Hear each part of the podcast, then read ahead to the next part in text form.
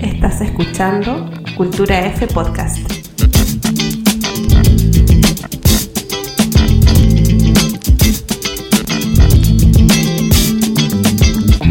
Bienvenidos al episodio número tres de Cultura F Podcast.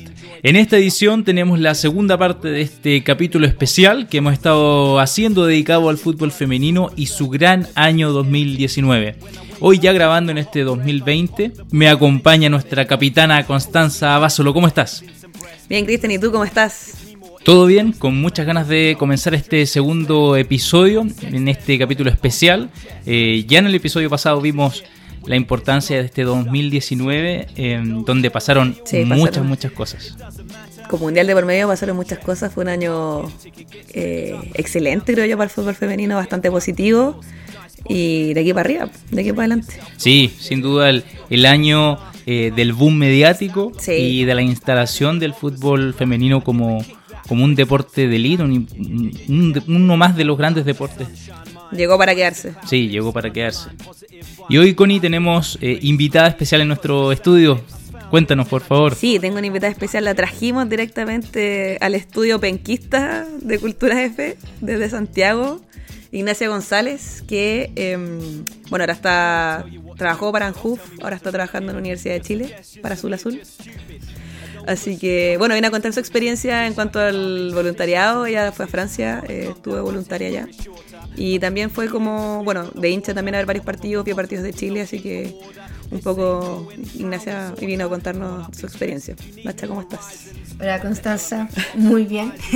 Qué bueno. Eh, no, muy feliz de estar acá, muchas gracias por, por la invitación. Hola, Cristian. Eh, Así que no, muy emocionada de, de poder participar en este capítulo con, con hartas cositas.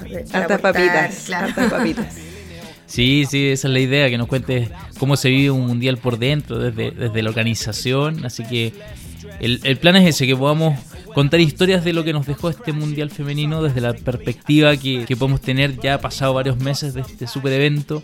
Y tenemos a Constanza, que estuvo ahí como hincha, a ti que estuviste trabajando en el mundial. Eh, y la idea es eso, que nos puedes contar sus experiencias viviendo el mundial femenino más importante de la historia. Sí. Así que la primera pregunta es, ¿con qué sensaciones se quedan después de haber vivido ahí en primera línea eh, el mundial, este mundial femenino? Uh, para mí personalmente me deja, bueno, con lo que ya les había comentado un poco, el tema de que considero yo que de aquí en adelante ya podemos hablar de una del camino a la profesionalización del fútbol. Ya con esto se dio el puntapié inicial, siento yo. Se demostró, o sea, quedó más que demostrado con los índices de audiencia del mundial de que hay público, de que no es un deporte de nicho, de que a la gente le interesa y lo quiere ver y lo quiere seguir. Siento que este dos mil diecinueve, o sea, me dejó con ese gusto de que demostró lo que valía el fútbol femenino, demostró lo que puede dar y, bueno, que por supuesto le queda mucho más. Pensemos que las ligas, la mayoría de las ligas acá, por lo menos sudamericanas, no son profesionales y las ligas europeas recién se están profesionalizando, por lo tanto queda mucho camino por andar y el, el, el producto ya es bueno. Entonces, si se invierte un poco más, si se, si se hacen las cosas bien, puede quedar un producto excelente. Creo que pudimos ver mu- muchos avances en, mm. en muy poco tiempo, sí. eh, con el Mundial de por medio. Pero también, como decías, eh, si le pusiéramos, o sea, por ejemplo, si la FIFA le, le diera la importancia que, claro. que, que merece o, y la, el financiamiento que se le podría dar, al final podríamos tener un producto mucho mejor. Eh, el mundial, yo creo que, o sea, dentro de todo fue increíble, fue una, sí. una gran experiencia.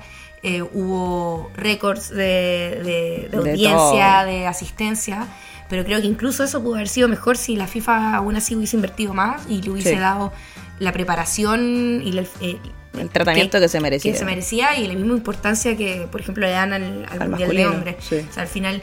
Igual estando ya vimos algunos problemas de logística, el transporte uh-huh. público, sí. eh, temas con las entradas, que te aseguro eso nunca hubiese pasado no, en, en un mundial de hombres. Entonces creo que todavía hay mucho por mejorar y por, por seguir avanzando para cerrar un poco esa brecha que, que existen todavía entre... Sí, y con, es, es voluntad, no es que le falten recursos a, a FIFA. Exacto. O a las entidades deportivas. Entender el potencial que tiene sí. y, la import- y la importancia que se le debería dar. Exactamente, tratarlo de forma seria. Sí, lo que ustedes dicen está claro. O sea, FIFA, si bien por primera vez tomó este mundial femenino como una instancia realmente importante, aún faltan muchas cosas por, por seguir desarrollando, a mi parecer. Y, y en tu caso, Ignacia, que estuviste ahí viviendo por dentro el mundial, ¿cómo fue? ¿Cómo evalúas esa, esa participación eh, trabajando para la organización? Oh, no, fue, fue increíble. Fue una experiencia que creo que está dentro de mi, mis top Tres. Tres de la vida. Eh, no, fue algo que... La, tener la oportunidad de, de vivir el mundial como voluntaria fue algo que, a pesar de que me lo, me lo imaginé muchas veces, resultó ser mucho mejor y superar todas las expectativas que, que me había generado. Eh, entonces fue, fue algo un poco que, que, que me cambió la vida, un poco de, de cómo ver las cosas. De, sí, también de, de ver qué, qué quería hacer también con mi vida y para dónde dirigir un poco mi futuro. Entonces fue, no, fue bien, bien, bien particular, bien un especial después, para mí, un sí, de después. Todas maneras. Y cuéntanos detalles, por favor. Eh, queremos saber en qué ciudad estuviste, eh, qué labores tenías que hacer, cómo era la relación con tus colegas, qué, qué partidos pudiste ver. Detalles, por favor, detalles. Sí, mira, eh, bueno, a mí me tocó una ciudad, que más o menos uno queda como estacionado ahí, que fue, la, fue Reims, eh, al este de París. Voy a pedir disculpas por el francés, obviamente así no se dice. eh, perdona, perdona.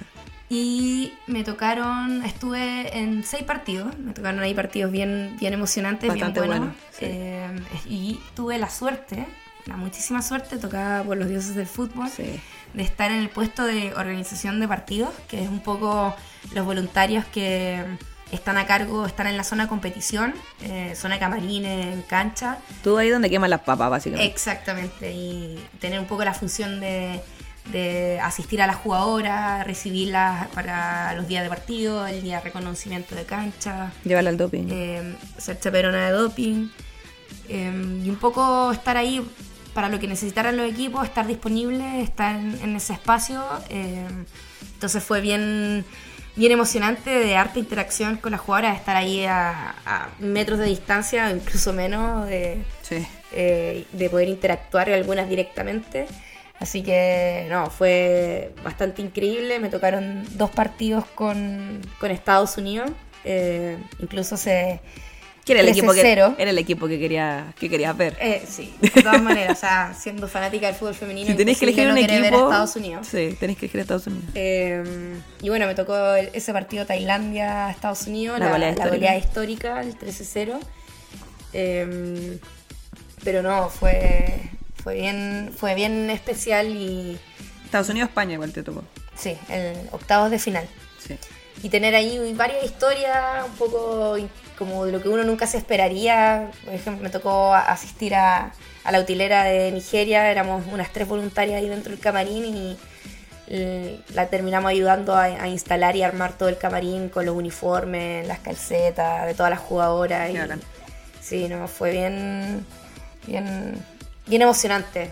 Bien, algo uno como que se imagina cosas. Fuiste casi utilera de Nigeria. Y, Y esto al final supera todo. Eh, no, otro, fútbol, otro nivel. Fútbol lo paga, sí, todo. Me imagino otro una experiencia nivel, sí, increíble. Bueno, como dijiste, pudiste ver fútbol, me imagino desde una posición ultra privilegiada. Y aquí le pregunto a ti, Constanza e Ignacia, ¿qué les pareció lo que dejó el Mundial respecto a, al nivel de juego, los partidos, el ambiente que se vivía? ¿Qué, qué nos pueden contar?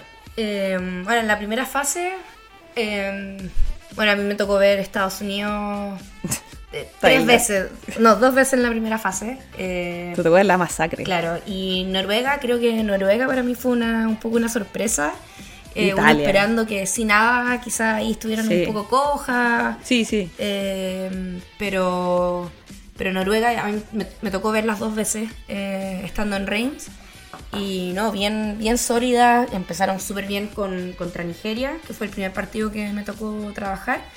Eh, Creo que ganaron tres cero. Super. Nigeria estuvo ahí bien, bien perdida. Yo pensé que también iba a llegar con un poco más, porque ya, ya venía con un poco más de rodaje. Con Nigeria ha ido a todos los mundiales, a todos los, sí, mundiales femeninos.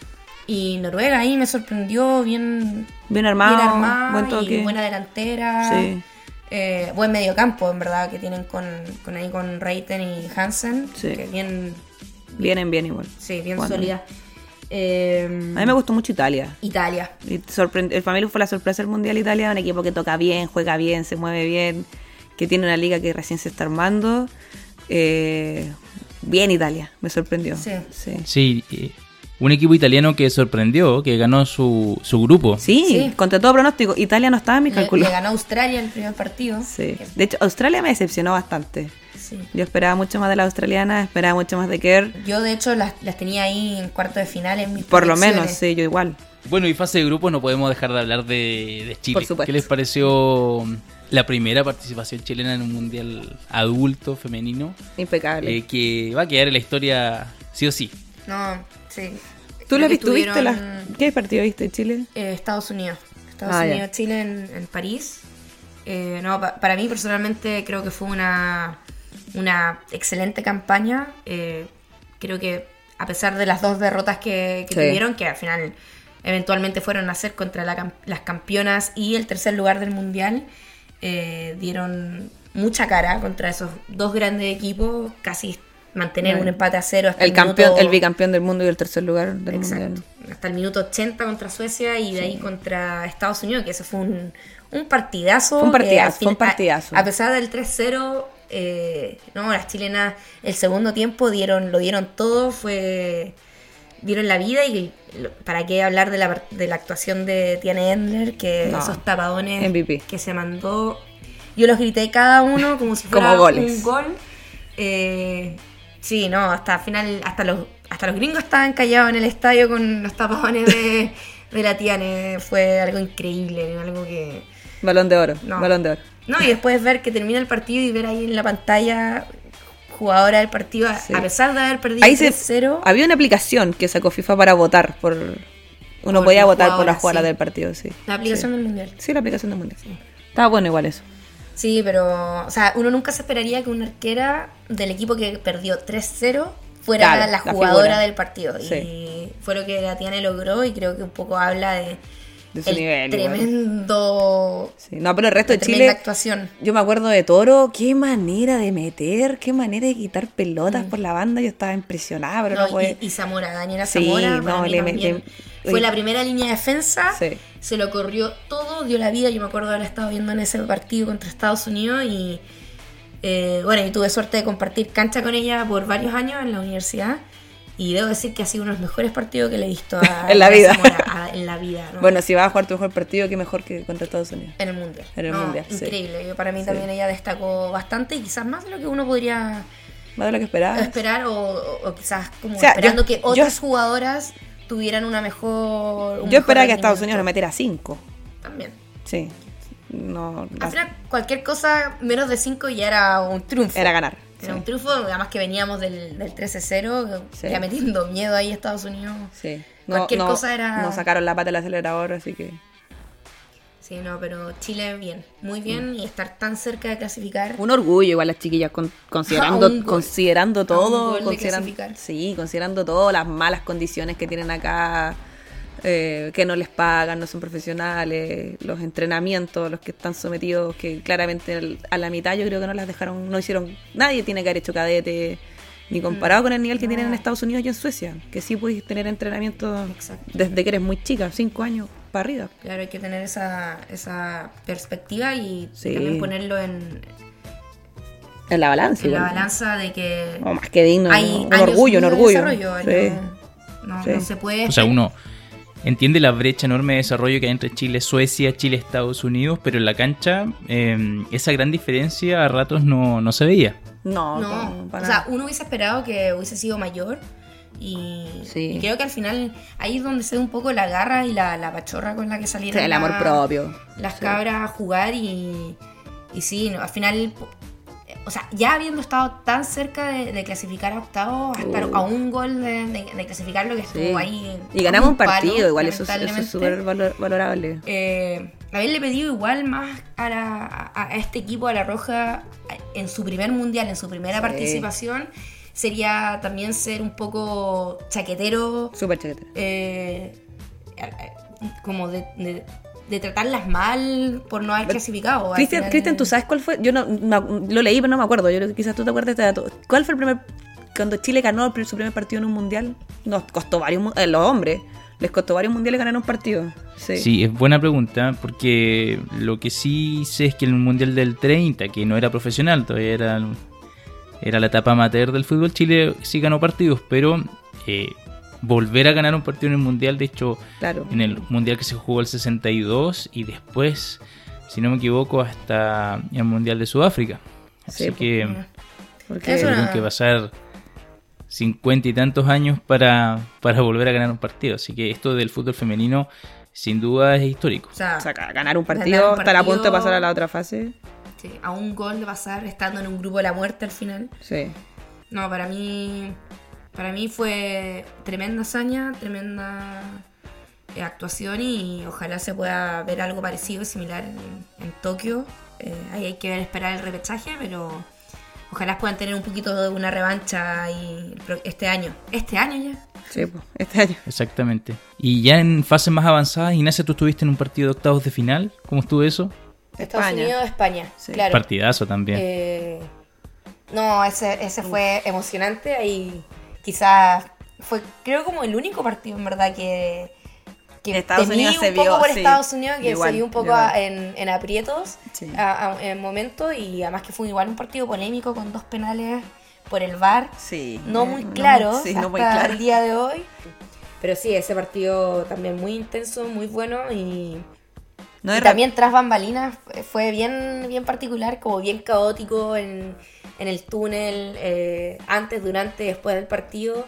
Eh, Creo que fue el, el partido un poquito con, con la mayor interacción entre las jugadoras dentro de, de la zona de competición, y también tener la posibilidad de, de haber visto eso eh, fue bien, bien increíble. Y bueno, ese partido también me tocó ser chaperona del doping de una española, eh, Meseguer, eh, que es una volante, y, y ella, bueno, bien, también bien emocionada, a pesar de, de toda la tristeza de haber perdido el, el partido, de haber compartido cancha con grandes estrellas y grandes sí, referentes del fútbol femenino como son las estadounidenses. O sea, ¿quién no?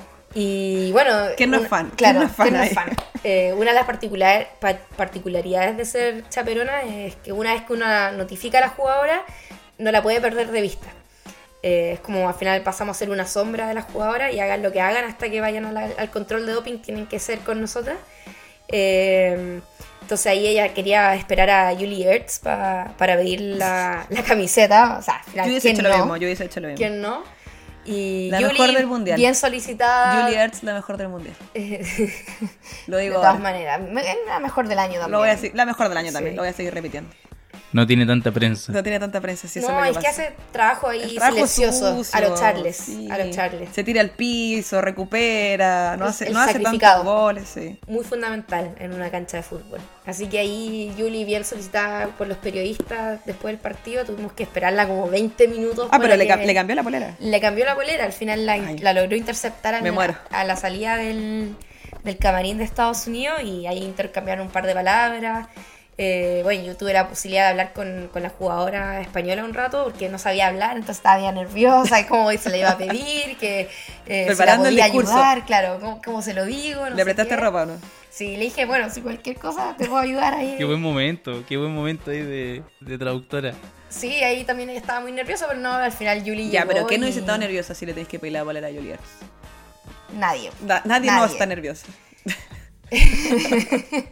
Claro, no, pero al final fue ella sola, y se la pidió, y le dijo un poco que le dijo que era su mejor, su jugadora favorita. Cáchate. Y Julie ahí bien emocionada también, como que ni un problema, le, le pasaron la camiseta, no, es la mejor. Tomaron un par de fotos.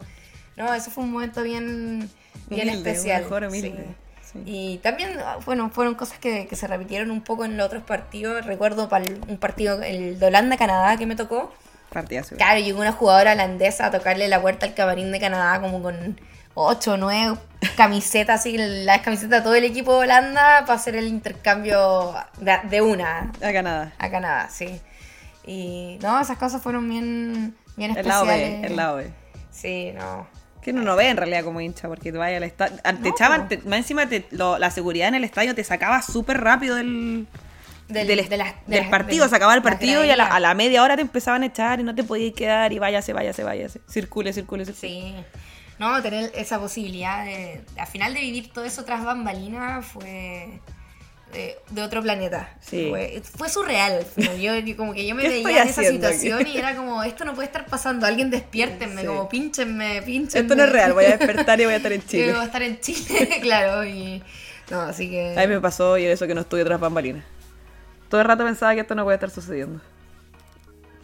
Pero sí, sucedió. No, mundial... Fue otro nivel, otro nivel. Ya, ya quiero que sea el dos mil veinte. Fue real. Fue real. Fue real, fue, fue real. real. Oye, me quedé pegado con, con el doping. ¿Hasta dónde llega tu compañía de la chaperona sí. junto a los Hasta jugadores? Hasta que se la entrega al, o sea, es como al oficial de doping, ¿no? Uno la intercepta cuando están como saliendo de la cancha y antes de entrar al túnel tiene que acercarse y decirle, hola, eh, has sido seleccionada para el doping, lo, con lo cual te reciben con una cara de... Oh. No, así como, oh, esto no puede estar pasando. Eh, te odian un poquito, no. Sí. Eh, y bueno, ahí tienen que... Las tenemos que perseguir, por así decirlo, por todos lados.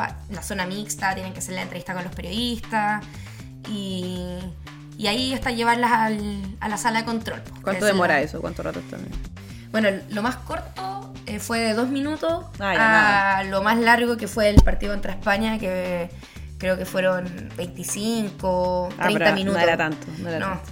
Pero esa, por ejemplo, contra España tuve que incluso hasta entrar al camarín porque la, la jugadora quería sacar sus cosas y a pesar de que no, no es, como que tenemos esta como inducción donde nos dicen que no puedes dejarlo, no puedes dejarla sola claro. y la idea es no entrar a los camarines tampoco por un tema de respeto. Obvio. Es que los al final los encargados de cada equipo pueden llevarle sus cosas sí, a la sala de control, pero ella insistió, insistió, insistió y fue como, bueno, ya si insistes, pero bueno, te tengo ya. que acompañar, o sea, estoy obligada, no te puedo claro. perder de vista.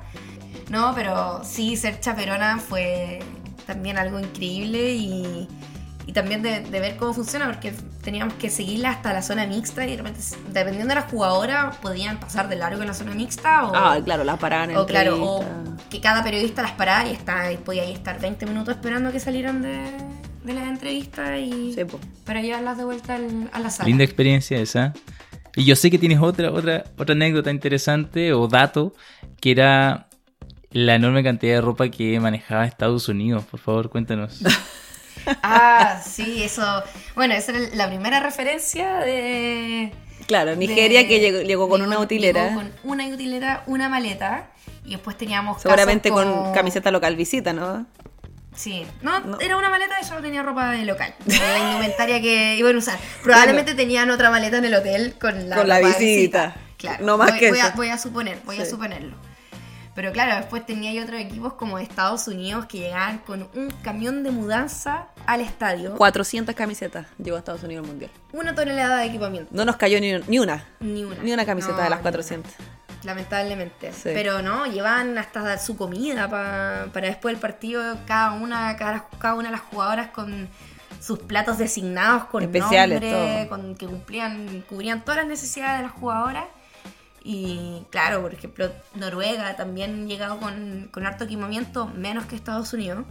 Eh, pero por ejemplo nos pedía bicicletas para poner en bicicletas estáticas para poner ah, dentro eh. del camarín. No, no, pero es bien interesante ver la diferencia de, el, como de la, la utilería. Eh, al tiro te da cuenta de, del nivel de desarrollo, el nivel de financiamiento de cada sí. equipo y, y quienes controlan al final todo lo que pueden controlar. Claro. Como no, y Estados, Estados, Unidos. Estados Unidos que es tratado como un equipo de segunda categoría por su federación también. Exacto, máxima. No, no quiero saber cuánto uniforme lleva el hombre para perder en la primera ronda. Claro. Sí, no, eh, eso es, ahí uno un poco abre los ojos de, sí. de esa el primera poderío, el poderío el, económico. El poder, sí. el poder en el equipamiento. Sí, sí, otra cosa que me, me llamó la atención y quería preguntarles tiene que ver con cómo los franceses vivieron este mundial, un mundial femenino súper importante para ellos. Me pareció que los tipos estaban locos con su selección, sobre todo su partido que fue como la final anticipada entre Estados Unidos y, y Francia. Ustedes estuvieron ahí, por favor, ¿qué recuerdan de eso? Sí, sí, súper motivado. Eh, en el, est- el estadio estaba lleno, lleno de franceses.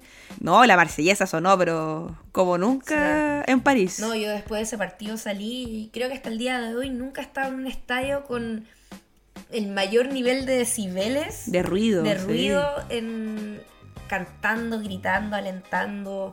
No, creo no, que ha sido uno de los, sí. los partidos más bulliciosos en los que estaba. Intenso también, porque estaba, fue friccionado el partido, eh, el gol de Rapinoe de tiro libre. Yo estaba en la, la, la Ignacia estaba en la barra de Francia, yo estaba en la barra sí. de Estados Unidos.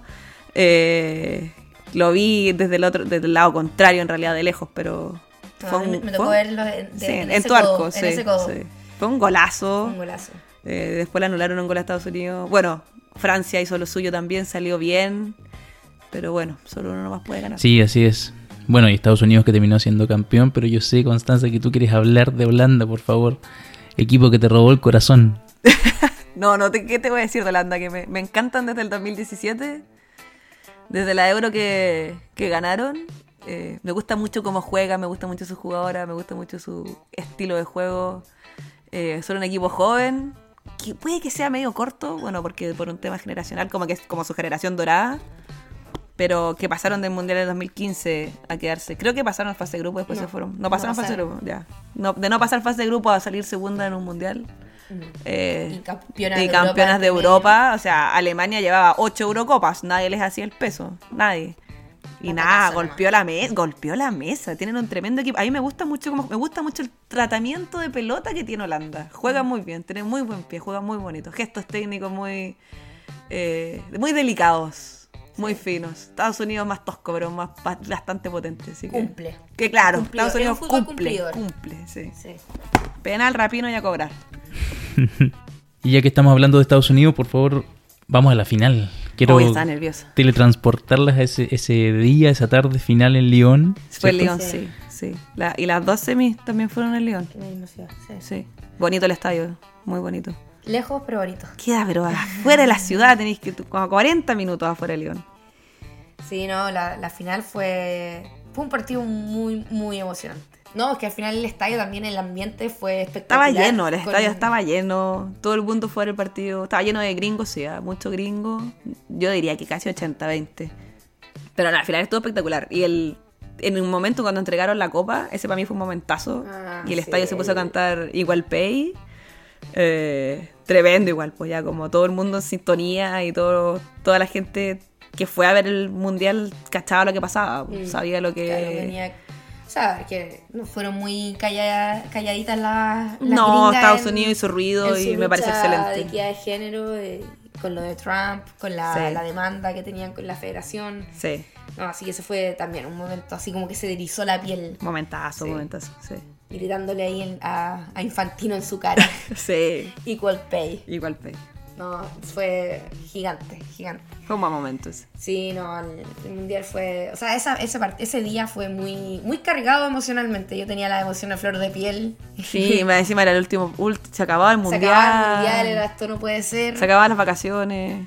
No. Se acababa el verano, volvíamos al frío, yo por lo menos. Sí, se acababa ese mundial y, bueno, muchos lo calificaron como... ¿El mundial más importante de la historia? ¿Están de acuerdo con eso? Sí, para mí el más importante. El mejor, diría yo. Como en cuanto a nivel futbolístico. Sí, sí hasta el momento, sí, de todas sí. maneras. Además que el, el nivel, bueno, en sí el mundial estuvo muy interesante, pero el nivel futbolístico resultó muy atractivo. Vimos partidazos. Mundialazo. El fútbol femenino y este mundial se ve con un salto cuantitativo y cualitativo súper potente. Sí, totalmente. O sea, uh, uh, bueno, como dije al principio, igual me parece que... El producto que se mostró, no quiero decir producto, pero la calidad de fútbol que había, es evidente que ya el nivel, el, ya es entretenido, o sea, ya no, esa, esa el, que, que es lento, de que no se puede la pelota, de que no vale, como no, no. Claro, ya pasaron a ser sí. falacias de, de, o sea, un pensamiento fútbol. Retrógrado totalmente. Al final es como la excusa del, del machista que... Que no quiere ver, claro. no quiere ver.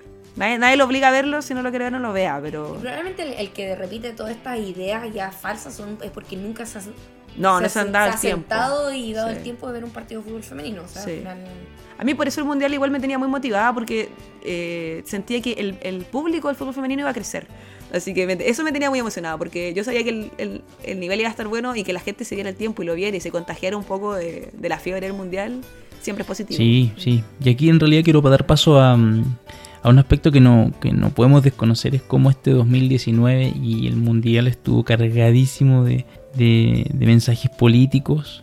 eh, que para mí le dieron un condimento muy potente. Sí, po, por supuesto. El fútbol, el deporte femenino es político siempre. Pero... Y a, y a jugarlo siendo mujer es un acto político. Sí, sí, sí. Todo es un acto político. No, y a, a mí me parece eh, genial que sea un poco la, las mujeres que, que llevan un poco esta, esta lucha eh, sí. en, en distintos frentes al final, no solamente en, todos los en cuanto a la equidad de género, sino que también un poco contra la homofobia, el racismo, sí. eh, la xenofobia también. Los migrantes. Y al final es como el, el deporte femenino en general que...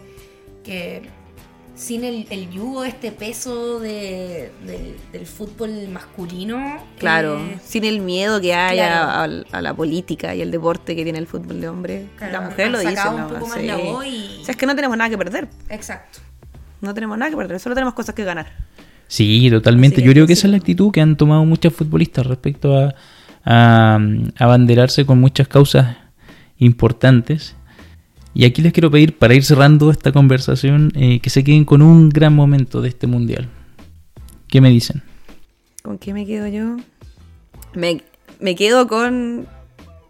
Ah, no, mi momento del mundial aparte fue que logré eh, ir a una entrevista de la Hegerberg, que yo pensé que no la iba a ver y la vi y le pedí una foto. Es un amor, Ada es un amor y lo mejor de todo es que lo tiene claro, todo lo que hay que hacer, para dónde va la cosa, y es muy chica.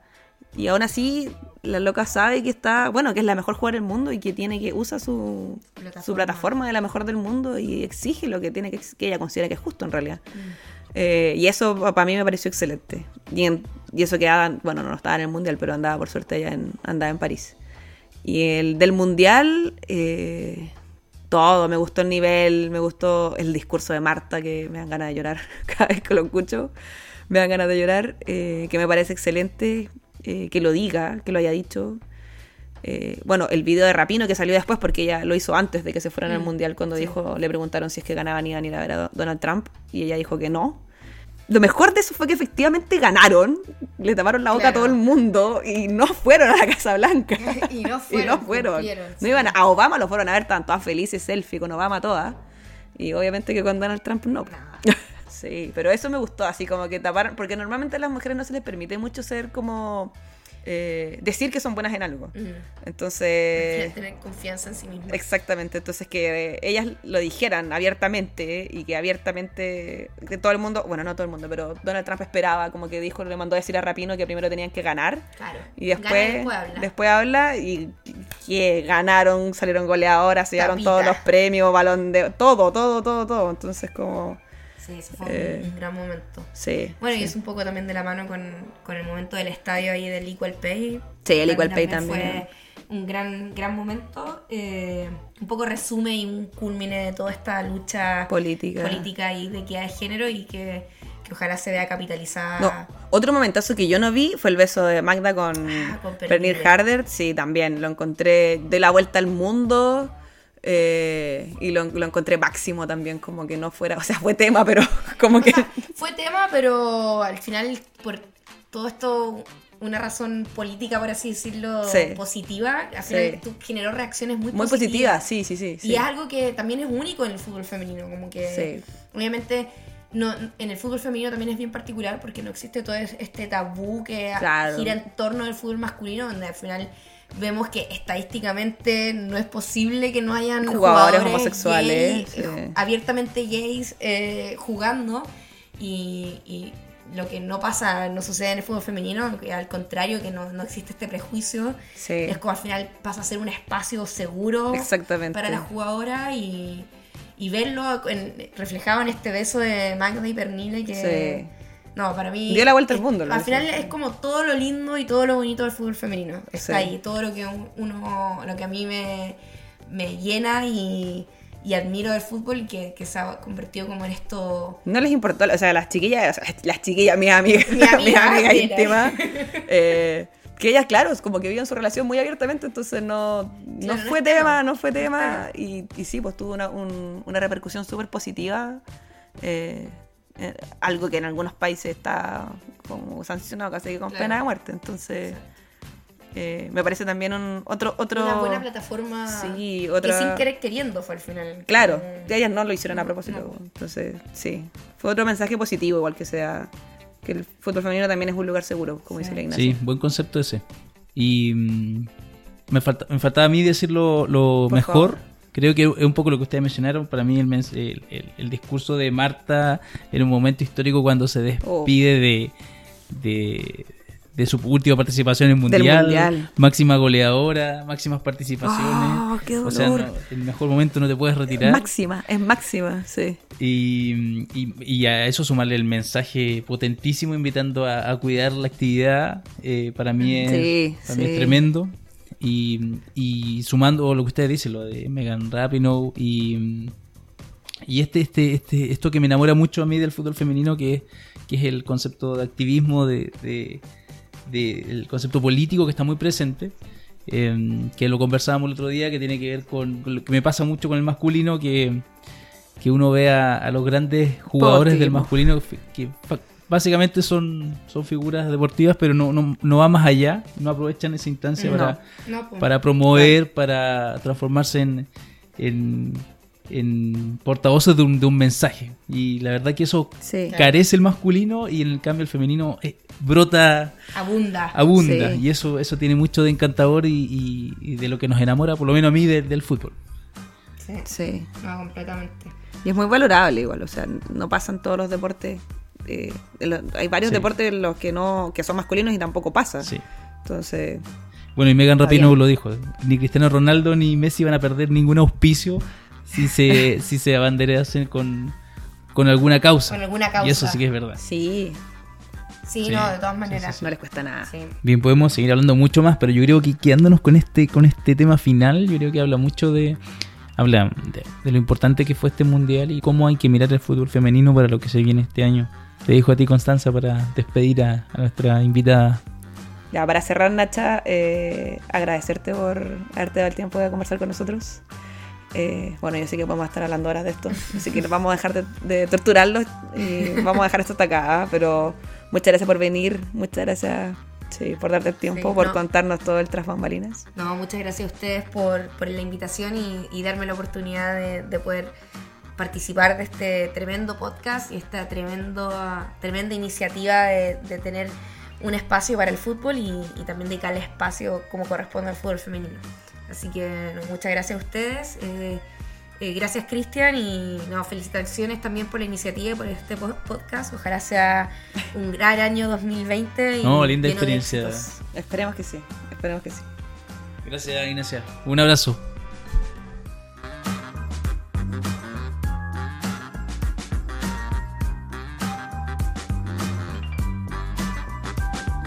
Bueno, agradecerle a Ignacia una vez más por haber, eh, haber participado en nuestro capítulo especial del fútbol femenino Toma dos, capítulo dos. Así es.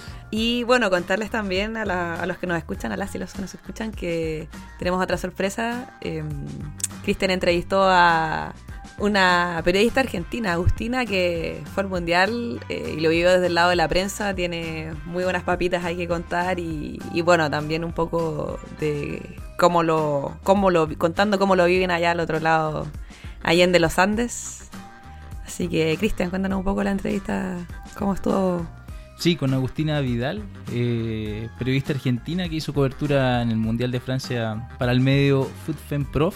Así que, muy buena onda, nos contestó el, el llamado de Cultura F Podcast y estuvimos conversando sobre su, su experiencia en el Mundial de Francia con cositas muy interesantes. Vamos. Vamos entonces.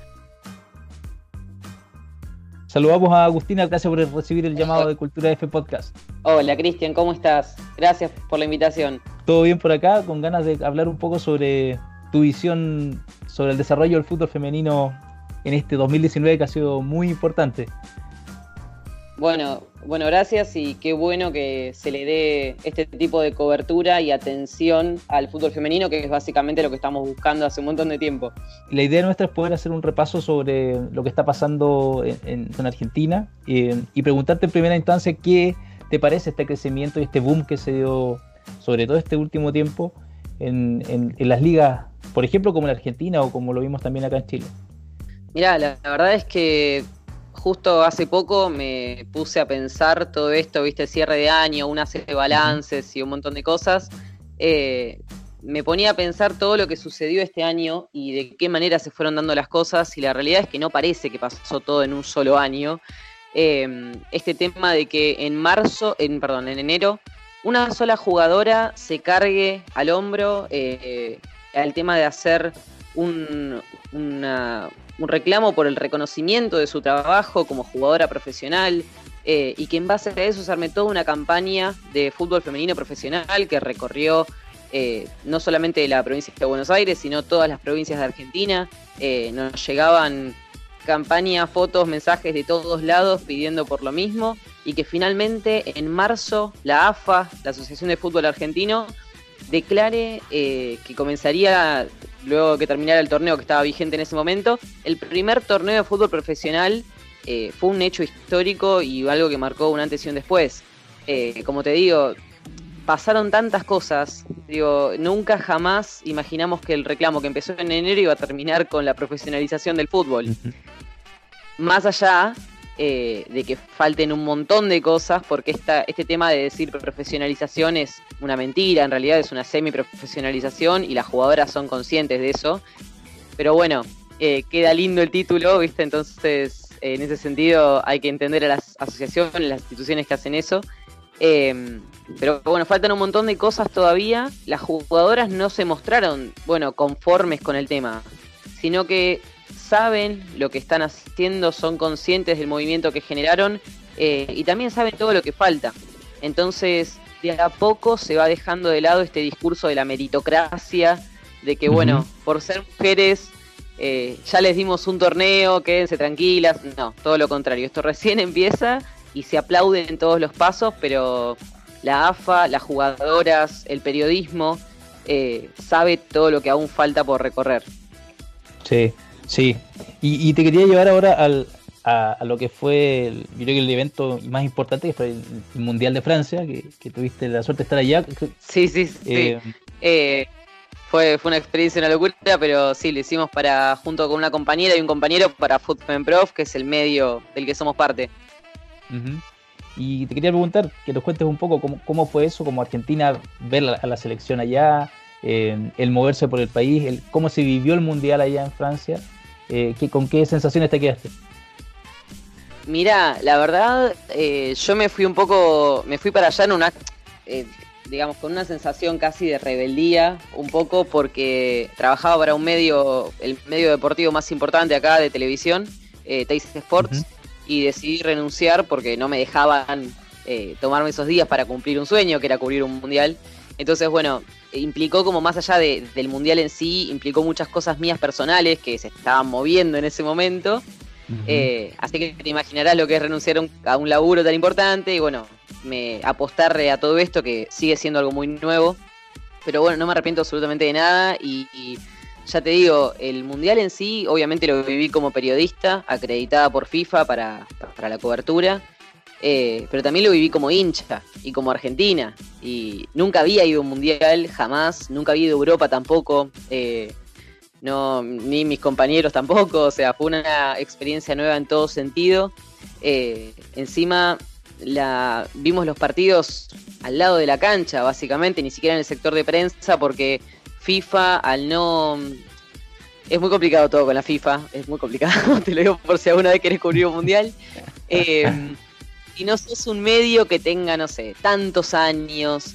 Eh, mm. si perteneces a una cadena de tal cosa, si no tenés tal otro, bueno, te pide una cantidad de requisitos que no te puedo explicar, eh, y a mí al menos, y a, mi, a uno de mis compañeros, la credencial que nos habían dado era una credencial con todas las limitaciones que te imagines, eh, casi mm. que no se podía cubrir un mundial de esa manera, y ahí actuó el compañerismo de las jugadoras, eh, quienes nos permitieron estar en el sector donde iba su familia, básicamente. O sea, te lo cuento así, pero fue, fue la, es la verdad. Eh, íbamos al sector de la platea donde iban los familiares de las jugadoras. Eh, eso también es porque del otro lado creo que ellas entendían que el esfuerzo que hacemos de este lado del periodismo por estar allí cubriéndolas, eh, de los quince periodistas que estábamos allá, solamente a una de ellas le, le estaban pagando, el resto fuimos todas de manera eh, precarizada, si se quiere, uh-huh. o autogestiva, porque cada una se buscó cómo solventar el viaje,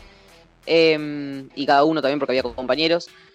Eh, pero bueno, en sí la experiencia fue una locura, se vivía un clima de mundial que nunca había vivido en mi vida, eh, ya estar en un país que no habla tu idioma, imagínate lo lejos que te sentís de casa, pero ya te digo, esa cercanía con ellas y que sean tan terrenales, porque es todo lo contrario de lo que te imagines de un mundial masculino, o sea, tomabas uh-huh. mate con las jugadoras y vivías todo el tiempo con ellas, eh, así que bueno, esa, esa cercanía, esa cosa terrenal que, que tenían ellas también hizo que nos sintamos un poco en casa y estemos tan cómodos a la hora de trabajar. Sí, genial. Eh, de hecho, lo que cuentas respecto al, a, a lo de FIFA, recuerdo algunas historias tuyas en Instagram eh, reclamando por, por, por el, las dificultades que también tenían ustedes como medio. Sí, sí, es que fue una locura, o sea, era, no sé, una credencial que, qué sé yo, te dejaba ir, por ejemplo, el día previo de, al partido, había una conferencia de prensa y había reconocimiento del estadio. Entonces, te dejaba ir a la conferencia de prensa, pero no podías grabar nada. Eh, y si te veían tomando nota, como que, viste, te, te miraban raro. Y después, al reconocimiento del campo de juego... Eh, algunas personas podían ir pero se quedaban afuera, viste, otras podían estar cinco minutos, podías, mm. yo por ejemplo podía ir al campo de juego, o sea donde estaban ahí las jugadoras dentro de la cancha, viendo la cancha y todo, eh, pero no podía sacar el celular, por ejemplo.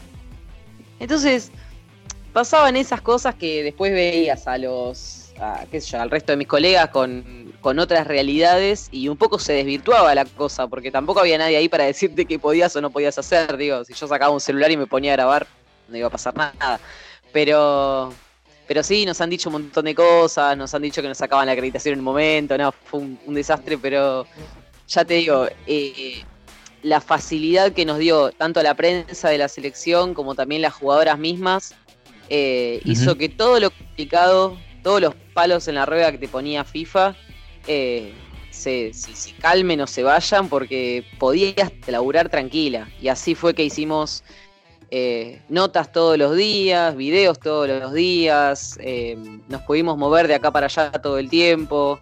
Así que, por suerte, y eso no, nos buscamos también, creo que con un poquito de ingenio latinoamericano nos fuimos buscando la manera... Eh, de poder trabajar, que a eso también habíamos ido. Sí, y como dices tú, eh, la, la cercanía o también el ambiente que sigue es distinto al, al masculino. A mí, a mí me pasa que con el fútbol femenino tiene como tiene más de lo que amo del fútbol que el masculino, como más del amateurismo, más del, de lo romántico. Sí, o sea, está en nuestros ideales eh, algún día dejar de hablar de la precarización, de la falta de... de, no sé, de todos los reclamos que hay de fútbol femenino. Obviamente algún día queremos hablar del juego y queremos hablar de fútbol y la táctica, eh, pero bueno, ahora quizás no es el tema principal, y, y sí, en todo eso que decís, hay una hay una cuestión de compañerismo, de que, por ejemplo, ella, digamos, en los medios, al menos acá en Argentina, eh, yo en el laburo que tenía, en este canal, hacía todo fútbol masculino. Cuando propuse hacer fútbol femenino, me miraron con una cara de vos estás loca. Eh, y la verdad es que en el ambiente del masculino veías a una mujer, que era yo, en los móviles, en alguna cobertura, alguna cronista, pero la realidad es que no veías productoras, camarógrafas, editoras. Eh, las mujeres en sí, en el mundo del fútbol, del fútbol, acá en Argentina al menos, ¿Mm? somos muy excluidas y tenemos que crear nuestros espacios de, de trabajo. Eh, por eso, por ejemplo, ahora con Food Fem Prof, cuando hacemos campo de juego, digo, yo sé que nunca me hubiesen venido a buscar desde, no sé, algún medio masivo para que lo haga. Pero como no lo, como no están esos espacios, los creamos. Entonces, ¿por qué te cuento todo esto? Porque quizás la jugadora, una persona que se sintió excluida cuando era más chica, que la hicieron jugar con hombres, que la hicieron dejar el deporte que quería en la juventud para después retomarlo en la adolescencia... Eh, creo que entiende y comparte algunos valores y ya estuvo ahí, en ese lugar de, de separada, de loca, de, de que la tomaban, viste, eh, como si fuese alguien súper diferente. Entonces creo que ahí encontramos una empatía, eh, y también con el feminismo, que es un movimiento que acá en Argentina eh, crece cada día, a cada hora más. Entonces creo que las jugadoras entienden eso y por eso tenés esa cercanía. Eh, que ya te digo, no, no es solamente con las mujeres, también con los hombres. Eh, son uh-huh. personas que no, no, no se la creen, no sé cómo, cómo decirlo, pero no entienden del esfuerzo que haces y ya estuvieron ahí. Por eso, por eso creo que, que son así como son. Sí, sí, yo creo que lo que dices tú, la, la empatía es algo que se ve mucho más en el fútbol femenino. Está eso de, de, de estar todos luchando por, por, por mejorar la actividad. Claro, y, tal y quería, cual. Y también sí. saben que el apoyo mediático, cuando fue todo lo de Maca, eh, fue una herramienta fundamental porque el reclamo podría haber quedado ahí y la realidad es que no, atrás tuvo todo un grupo de comunicación que, que hizo que ese mensaje llegue, que se difunda en los medios y por eso también cobró tanta relevancia. Entonces, por otro lado, también sabe nuestro rol en todo esto, que estamos todo el tiempo, yo otra vez le decía a las jugadoras en una reunión que tuvimos, le digo, a mí me encantaría hacer una nota de ustedes diciendo, qué sé yo, tal equipo ganó tanto al otro. Pero la verdad es que tengo que hablar de las condiciones de trabajo, la falta de sueldos. Hay que hablar de un montón de otras cosas como periodista. Mm. Eh, y ellas saben eso. Entonces saben que te comprometés con la causa. Sí, sí, sí, sí. Y, y volviendo a Francia, ¿cómo fue vivir el, a, y ver a seguir a Argentina en el Mundial? Que fue, si bien se quedó en la fase de grupos, pero recuerdo el partido con Japón, el con Escocia, eh, partidazos. ¿Cómo, cómo fue ver eso y, y darle cobertura a eso? Sí, de hecho, la otra vez estaba ordenando archivos en la compu, algo que mm. trato de hacer siempre por noviembre, diciembre, no sé por qué, es un hobby que tengo. Eh, empezaba a ver videos de nosotros tres cantando... Eh, a Vanini vas a ver gambetear la Torre Eiffel, ¿viste? Como esas canciones que... Cero, cero juicio objetivo, éramos periodistas totalmente subjetivistas allá. Eh, no, es, en ese sentido fue, fue increíble. Eh, empezó el primer partido en París, después fue, fuimos a Le Havre, que, o Le Havre, o como se pronuncie, una ciudad costera. Eh, y después volvimos a París al, para el tercer partido. Y, y el primer partido era una cosa de... Era contra Japón, eh, subcampeona del mundo, potencia. Era, bueno, vamos a perder diez a cero, ¿viste? Más o menos. Eh, mismo hablabas con las jugadoras y te decían, ojalá que si perdemos que no sea por tanto, ¿viste? Como que ya estaban pensando mm. que... que no, obviamente que no, no digo que salieron a la cancha con esa mentalidad, pero sabían que era un partido súper difícil. Eh, entonces el empate, un cero a cero con Japón, una de las jugadoras lo dijo, eh, esto fue como sacar tres puntos, porque es la realidad, o sea, mm. un empate con Japón es como haber ganado, entonces ya empezás con eso, y de hecho, no estaba acá en el país obviamente, pero mi familia, mis amigas me decían como que acá la gente de repente dijo, che, ¿qué onda con esta selección que le hace competencia a Japón? Que le sacó un empate a Japón, y ahí empezaba a cobrar más relevancia. Después, bueno, el partido contra Inglaterra, que era un partido más allá del resultado que se perdió, eh, fue un partido donde la arquera Vanina Correa se reivindicó, por así decirlo, con la sociedad, porque eh, la conocían por una goleada que tuvo Alemania con Argentina, donde, bueno, ella salió muy, eh, muy perjudicada en el sentido de que de las críticas, todo esto. Así que fue el partido para Bani, porque le atajó un penal a Nikita Parris, que nunca pensamos que, que se iba a dar así. Eh, y encima después, y todavía después llegó la, la el, ¿cómo se llama? La remontada con Escocia, ese tres a tres, que ya está tres a cero, la seguía perdiendo. Estábamos ahí, nos queríamos meter abajo de la tierra, ya era como, bueno, basta, terminé este partido ya. Y... de repente entra Milagros Menéndez, una persona a la que adoro, quiero muchísimo, es amiga más que, más que eh, jugadora periodista, tenemos una relación de amistad hermosa, y entra, marca ese gol y ya está, te cambió todo. O sea, y después Flor Bonce, Bonsegundo, que hace los dos goles, eh, y encima, bueno, un detalle, estuvo el tema del penal que se volvió a, a oh, hacer, bar. a cobrar el penal, lo pateó afuera, bueno...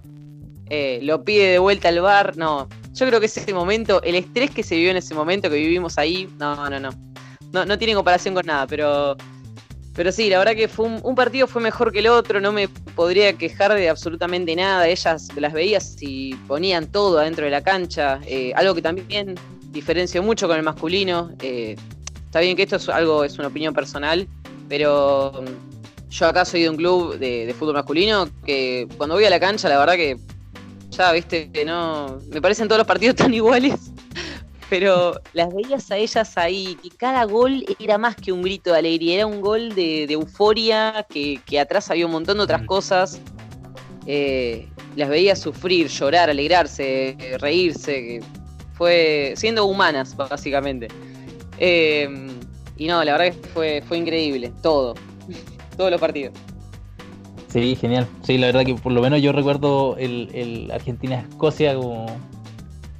Fui argentino por noventa minutos, fue un partido espectacular y, y a pesar de todas las diferencias, de hecho, eh, o sea, uno, uno compara Inglaterra, compara Japón o la misma Escocia, el desarrollo que tienen versus lo que nos pasa acá en Sudamérica y, y estaban en igual de condiciones en la cancha, eso es, o sea, acortar así la brecha en el campo de juego para mí fue...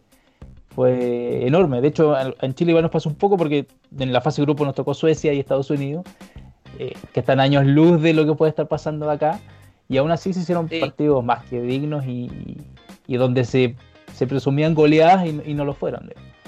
Eh, así no, que en ese sentido... Sí. Eh, más allá del resultado en sí, me acuerdo...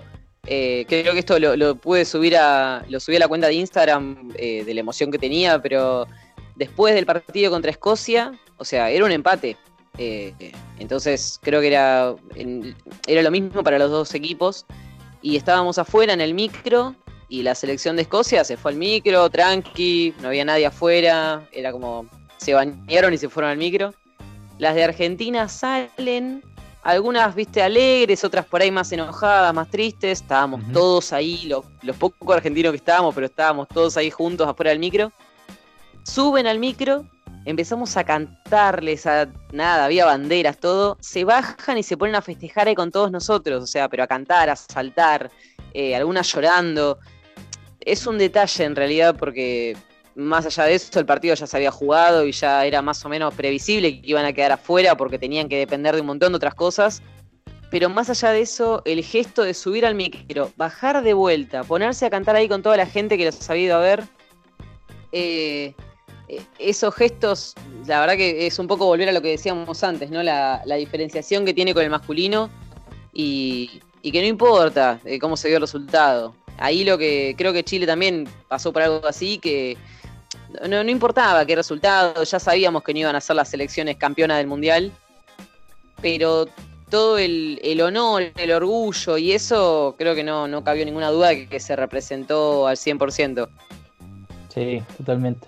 Y, y, y creo que, bueno, después después pasó el, eh, un poco el tiempo y tuviste descubriendo los Panamericanos también, que te quería preguntar por, por cómo vivieron ustedes este proceso que fue medio turbulento de las jugadoras que se bajan, del conflicto con el cuerpo técnico.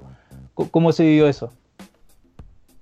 Mira, como, como medio eh, fue nuestra primera... No me gusta decir esta palabra, pero polémica, nuestro primer gran escándalo, no nuestro, sino que, que los medios masivos acá de Argentina decidían cubrir. Eh, entonces, por una cuestión de, de respeto a las jugadoras, de entender qué momento estaban pasando, ya sea lo difícil que era para las tres jugadoras que, que quedaron afuera, como también eh, por respeto a las jugadoras que quedaron en la selección y que cualquier cosa que decían los medios las afectaban. Eh, Decidimos como no entrar en ese juego porque la verdad era, era todo amarillismo y sensacionalismo eh, en el que ni, nadie tenía ninguna verdad. O sea, podías escuchar una campana o la otra, pero la verdad de lo que sucedía ahí, las decisiones de por qué un técnico te deja fuera, digo, podemos suponer un montón de cosas, pero creo que no somos periodistas para suponer cosas, sino para informar lo que pasa. Eh, uh-huh. Así que en ese momento decidimos cubrir lo que había que cubrir en, eh, siendo totalmente claros y concisos con la información de estas son las convocadas, estas quedaron afuera. eh, no decidimos no, no meternos en esa polémica porque nos parecía que no era un lugar que queríamos ocupar y de hecho fue algo que se habló un montón con las colegas que hacen esto. eh, todas decían básicamente lo mismo, como dejemos que los medios grandes se maten entre ellos, los medios hegemónicos, para ver quién saca la nota, pero no, no era un juego en el que, que quisiéramos entrar.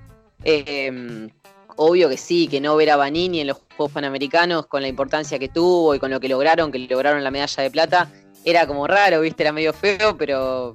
Eh, pero bueno, eso ya es una opinión personal, como, como hincha, te diría.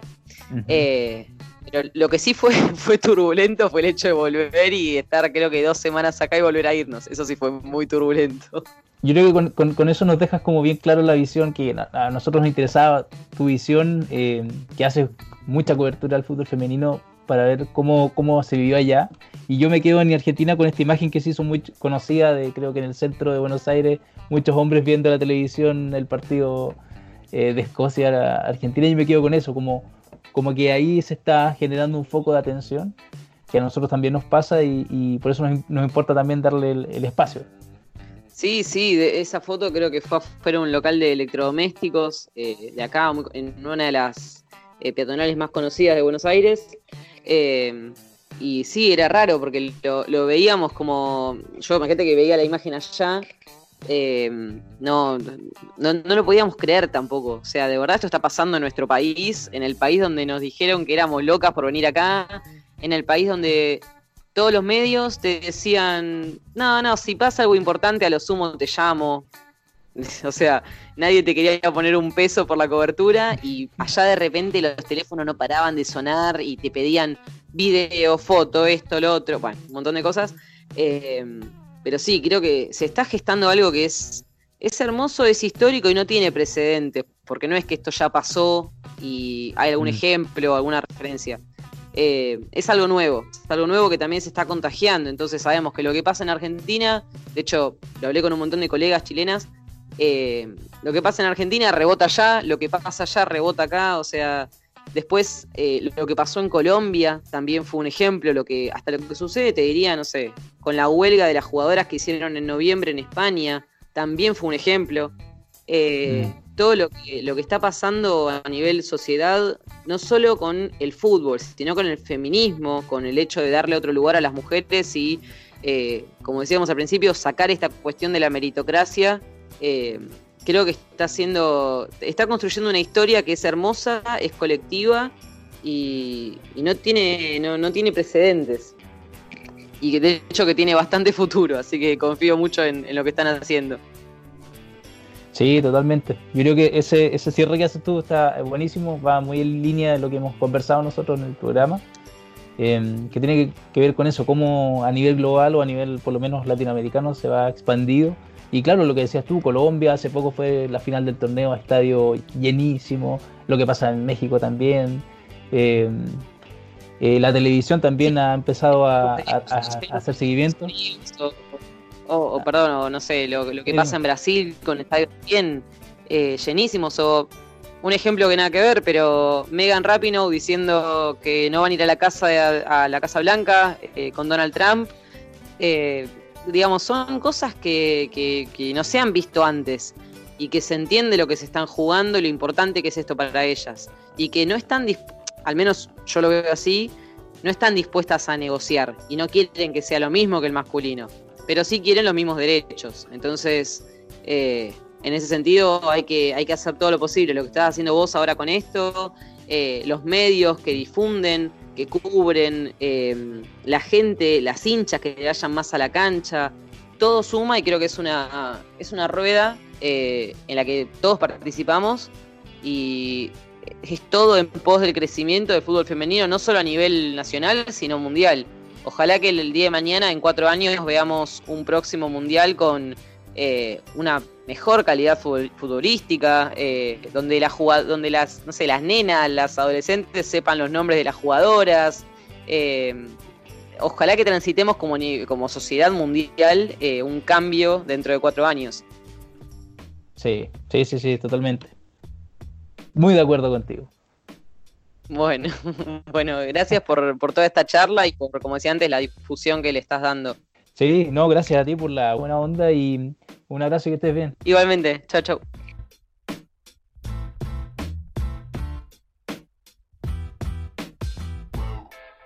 Bien, agradecemos nuevamente la entrevista con Agustina. Estuvo muy buena, muy interesante. ¿Qué te pareció, Constanza? Oye, Agustina, eh, máxima. Una crack. Sí, sí, no, renunció, re, renunció al trabajo, se fue al mundial. Nada, lo dejó todo. Me la, me la rebanco. Sí, totalmente. Me la rebanco, Agustina. Totalmente, linda historia también, porque los argentinos, yo siento que Argentina y Chile van muy a la par en el desarrollo del fútbol femenino. Sí, sí. Y, y escuchar su experiencia, eh, la verdad que también hace ver un poco cómo, cómo se está viviendo en Latinoamérica, eh, y lo que fue también el mundial para... tanto para Argentina como sí, para Chile. Sí, no, me gustó mucho la historia, bueno, de que también ella cuenta que la relación con las jugadoras es mucho más cercana por este tema de que, de que claro, de que hay un poquito ahí de, de, de que se sienten eh, comprendidas también por tanto por las periodistas y las jugadoras, porque un montón de gente les dijo que no, porque son mujeres, porque no pueden, porque no deben estar ahí, porque quieren eh, participar en espacios que tradicionalmente han utilizado los hombres. Entonces, claro, se les han cerrado un montón de puertas y, y ahí muy solidarias, muy sororas, las jugadoras les abrieron la puerta a la intimidad de, de, del camarín argentino, y eso es súper valorable. Y también es, es un, algo muy difícil que ocurra en el fútbol masculino como está hoy en día. Entonces, me parece súper valorable eso, y bien Argentina. Sí, sí, la verdad que muestra un, un nivel de empatía y, y de cercanía mucho mayor que, el, que lo que sea en el masculino. Eh, y de hecho me parece que comparando Chile a Argentina, Chile podría ir un poquito más allá en el desarrollo. Los, las argentinas han tenido que, parece que remar un poco más. Sí. Eh, y también con toda esta historia de cómo se ha ido desarrollando, sobre todo este último dos mil diecinueve, eh, una liga semiprofesional, entre comillas. Sí, sí, yo sí siento que han tenido que remarlo un poco más, pero... Y eh, quizás un poco lo de la profesionalización en Chile también viene de la mano de la profesionalización de Argentina, eh, de que, claro, las jugadoras ahora tienen contrato, eh, bueno, no todas, depende del, de, de cada club, pero mínimo ocho. Acá igual funciona de forma más o menos parecida, entonces... Uh-huh. Y, y viene de ahí, viene del, del, del caso de Argentina y del, del ejemplo que dieron ellas. Yo me acuerdo que sí, pues la, la protesta de ellas eh, fue... antes que la nuestra. Entonces, aquí vamos todas de la mano nomás, cimentando el camino para las que vienen, si esto es... A nosotras ya no nos tocó ya, pero tratar de que las otras se les haga un poco más fácil. Así es. ¿Y qué te pareció, Constanza, esto que hablaba de cómo los argentinos se fueron empapando con ese mundial? Sobre todo esta imagen que dio la vuelta por las redes sociales de, de gente viendo las pantallas de las tiendas, ese partidazo. No, me encantó. El... Me acordé del... Bueno, cuando yo vi la imagen, y también me sorprendió un montón de ver... Porque la imagen es, si la gente no la ha visto, son, son puros hombres pegados a una vitrina viendo la tele, que es, en este caso, era el partido de Argentina contra Escocia, que mm-hmm. empataron. Las argentinas iban perdiendo tres cero y lo empataron con V A R, penal repetido, en el segundo tiempo, ya no queda... Agónico, agónico. Bueno, como nos gusta el fútbol, si no se sufre, no ganar cinco cero es... Eh. No, no, no tiene gracia. No, es para equipos no como el Barcelona. Eso, sí. Entonces, sí, sí. Bueno, el, me acordé cuando estaban hablando de eso en la entrevista de, de un texto que, que leí a través de un historiador que se llama Pablo Alabarces, que es un eh, argentino. Él escribe uh-huh. sobre eh, historia, o sea, como historia y deporte, básicamente fútbol. Y tiene un texto súper bueno que se llama Fútbol, Leonas, Rugbyers y Patria. Rugbyers, no, no me puedo decirlo. Y bueno, el texto se trata básicamente de que eh, el fútbol vino a un poco reemplazar el rol del Estado como un productor del relato eh, patriótico, del relato de, de patria.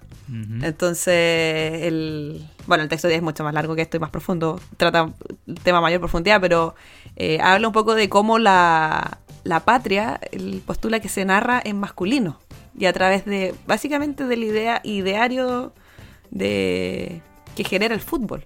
Entonces, y él lo compara en su texto con versus el, el fútbol y la selección argentina, que no ha sido muy exitosa en el último tiempo.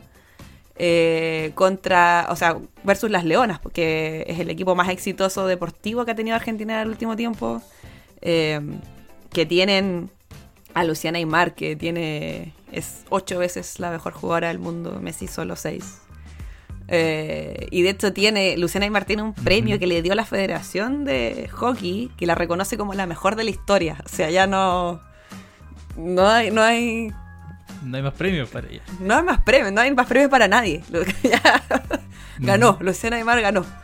Entonces, aún así, y que la selección de hockey de las Leonas tiene más premios que la masculina, aún así, el bueno, Pablo Alarces cuenta en su texto de que eso tampoco alcanza para contar el... para, que, para transformar este relato de, de... este relato patriótico en un relato un poco más mixto, que al final el relato de la patria y todos los valores que representa son valores eh, masculinos, ¿cachai? Como, eh, no sé, la fuerza, el tema de la garra, los huevos, todo eso... Eh, es una alegoría totalmente al deporte masculino y, y bueno, lo utiliza también, hablan de cómo lo utiliza la, el tema de la industria para venderte cosas, ¿cachai? Los comerciales, la publicidad, habla de publicidades de Gatorade. Entonces, es, el, el texto es súper bueno y, y a mí me hizo preguntarme que, bueno, al final este es un paradigma y eso es lo que postula a lavarse, pero como todos los paradigmas pueden cambiar. Y que quizás con este boom y con este impulso que está teniendo el fútbol femenino, ¿por qué no pensarlo en, en una patria quizás relatada ya de forma más mixta de aquí a unos, no sé, veinte años más, veinticinco años más? ¿Por qué, por qué no puede cambiar este paradigma? Si, yo sí creo que el fútbol es un constructor de identidades eh, y un identificador máximo en la sociedad que no lo tiene ningún otro deporte. O sea, los Pumas pueden como, ganar quinientos sí. mundiales de rugby y no va a ser no va a ser ganar un mundial de fútbol. Entonces, quizás sí, sí se puede eh, cambiar a través del fútbol este relato del Estado masculino y cambiarlo en relato mixto, ¿por qué no? O cambiar esos, esos valores asociados al deporte más, más totalmente masculinizados y, y agregarle un poco del otro, de lo que tiene el deporte femenino para ofrecer. Exacto, como ese, esa esa pasta unificadora que tiene el fútbol, pero también llevarlo a, a, a lo femenino. Sí, o sea, al terreno de la igualdad de género, que se puede, o sea, al final el deporte es deporte, la cancha es la misma para todos, la pelota es la misma, y eso es lo que tiene el fútbol también, que es súper democrático, entonces eh, mm. ¿por qué no ir más allá? O sea, que en algún momento eh, uno ya no piense en que yo no ya no diga la selección y tenga que decir la selección femenina. Hoy día juega Exacto. Chile y juega Chile, ¿no? Exacto. Como... Sí, interesante análisis y muy, muy argentino también. Sí, sí, to- totalmente argentino, sí. Bueno, Pablo Alarces es argentino. Sí, sí. ¿Quién más que un argentino podría hacer ese análisis? Sí, sí, sí, sí. Sí, yo creo que interesante forma de cerrarlo. Yo creo que hacia eso esperamos y apuntamos nosotros también, como darle este espacio y poder analizar eh, cómo ha crecido el fútbol femenino y... A mi parecer, cada vez se acerca más a... Sí, todavía está lejos, pero a, a tener un, una igualdad de trato y, y o una preponderancia eh, que la sí, merece. Sí, va ganando cada vez más espacio y te demuestra que hay, hay interés, y las jugadoras están dispuestas, eh, la, los hinchas también están dispuestos, ahora falta lo otro. Falta la parte del medio, el empresariado. Así es. Así que bueno, seguiremos hablando de fútbol femenino en este podcast. Sí, se vienen más capítulos. Se vendrán más episodios. Se vienen los Juegos Olímpicos, eh, así que... Sí, vamos a tener ahí episodio eh, olímpico, por supuesto. Uf. Eh, así que lo dejamos hasta ahí, este episodio. Cerramos este especial. ¿Te parece, Constanza? Me parece. Pero queda pendiente. Cerramos este especial. Sí, queda pendiente, por supuesto, agendado. Y este especial que fueron dos capítulos. El pasado, si no lo escucharon, dedicamos mucho al dos mil diecinueve y este que fueron historias de mundial. Tuvimos a Ignacia, a nuestra Constanza que estuvo ahí como hincha y, y a Agustina que también nos contó su historia. Así que nos escuchamos en el próximo episodio. Saludos a todos, que estén muy bien.